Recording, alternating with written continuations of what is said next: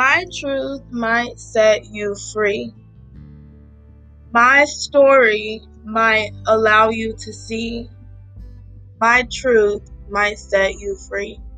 Please enjoy hearing a little bit about my life. Hopefully my story will connect with you. A lot of times society tries to divide us, but as we listen, as we seek understanding, we can find things that connect us as humans, that connect us and unify us together by our similarities. So sit back, relax, and enjoy hearing about my story in hopes that this will provide healing for you. Hi, you guys. So I want to tell you a little bit about the girl who went to Germany. Now, yes, we are the same person, but I am not at the same place mentally that I was back then. So the girl that went to Germany was not okay in her own skin. The girl that went to Germany did not believe in the power that she had within. The girl that went to Germany stayed behind the line. The girl that went to Germany had no clue that now was the time. I was afraid. I felt left out. I didn't feel like my classmates were trying to connect with me. I was in anger and resentment against white people. Like, it was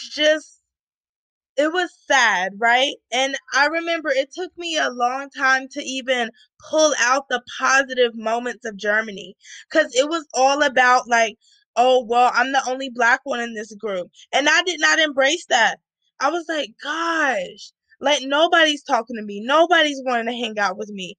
But then when I look at the positives, some of the people offered to help me. Some of the people offered to, like, hang out with me. But I did not feel a connection with anybody there, because I was like, maybe just one other Black person. We could have connected, you know? So, yeah. The girl that went to Germany was filled with anxiety. So I think of like anxiety, and I've had it for a long time. I have not identified it until like a couple years ago, but just that constant fear of time and constant overthinking and like, oh my gosh, are they okay? This is probably the first time they had to quote unquote live with a Black person. Like, all this goes through my head, right? And like, that's so much stress. And I just imagine, what if I was in the same mental spot and spiritual spot that I was in Germany? But once again, that was the girl in Germany, right? The girl in Germany was still trying to figure out her worth. The girl in Germany was hurt. Like, she was angry. The girl in Germany, she spoke up for herself sometimes, but then felt bad for it. You know, like, I've ostracized myself again by speaking up. The girl in Germany felt so angry at the white privilege that she saw throughout the entire semester that year. So I'll give you an example. They would always complain about our class, which was actually multicultural education, and they were like, oh my gosh, all this work, this, that, and the third. In my mind, I read Canvas. I read the syllabus. So I'm not surprised by all of this that's happening. Read the syllabus. Like, don't think just because you're privileged, you don't need to read and do what it says. Then we had a quiz, and they want to post the questions in a group me. And that just felt weird with my spirit, right? So that semester, we had a lot to do before we went to Germany. Like, we had to knock out all of those, basically hours. So that, what is it called? Student teaching hours, all that. So we had to knock that out before. So during that phase of like, oh my gosh, you got to get it together, they were cheating.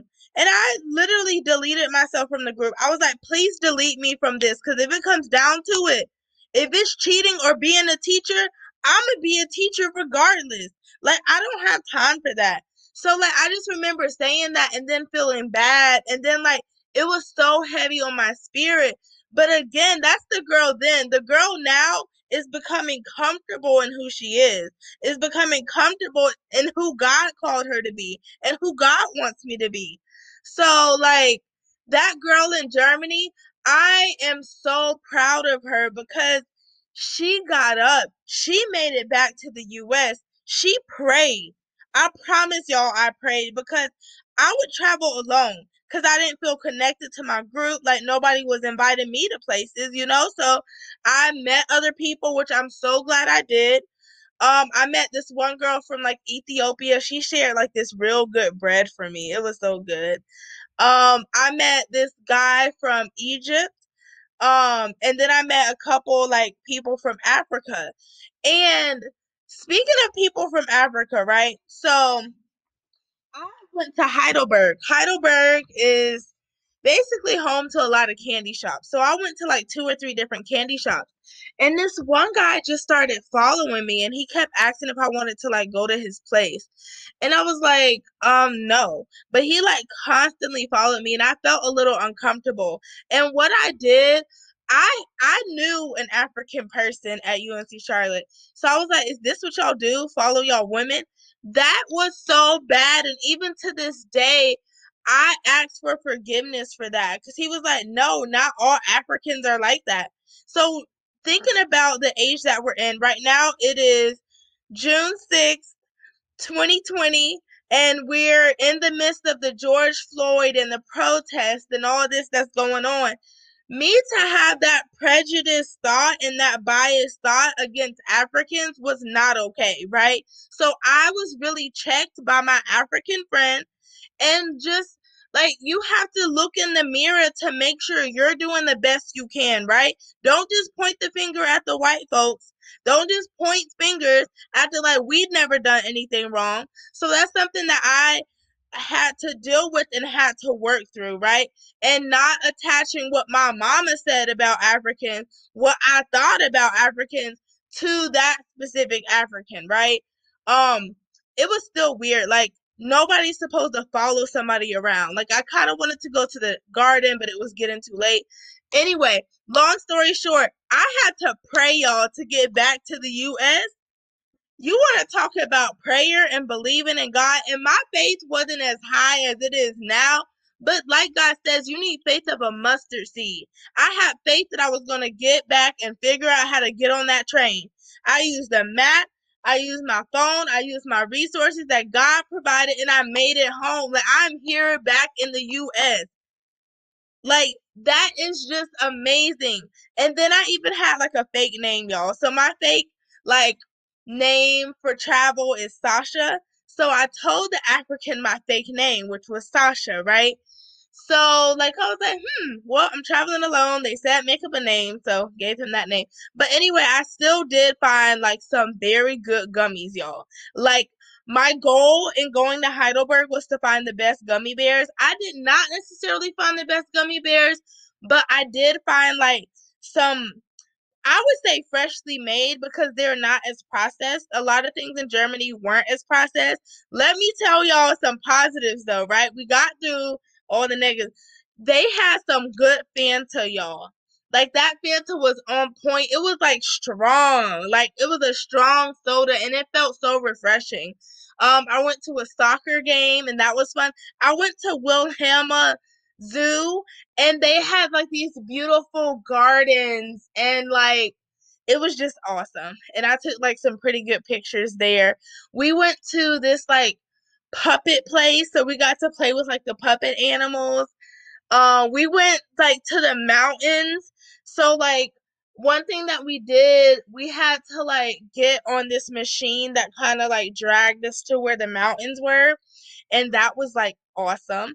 Oh my gosh, we sled down this thing. So picture, like, one of those baby little cup things that you put the baby in, right?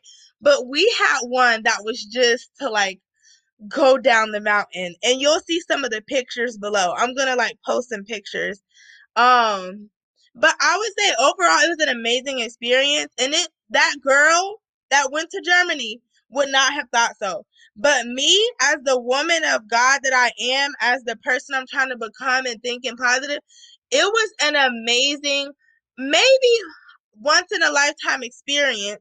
Actually, yes, once in a lifetime experience to have. Like, I was able to, with my wonderful educated professors, go to another country, experience different food, travel alone. Like, it's pretty cool. And then, like, here's the thing. I made it through that.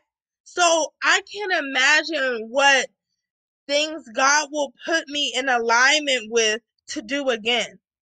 If he did it before, he can do it again. If I did it before and traveled, I can do it again.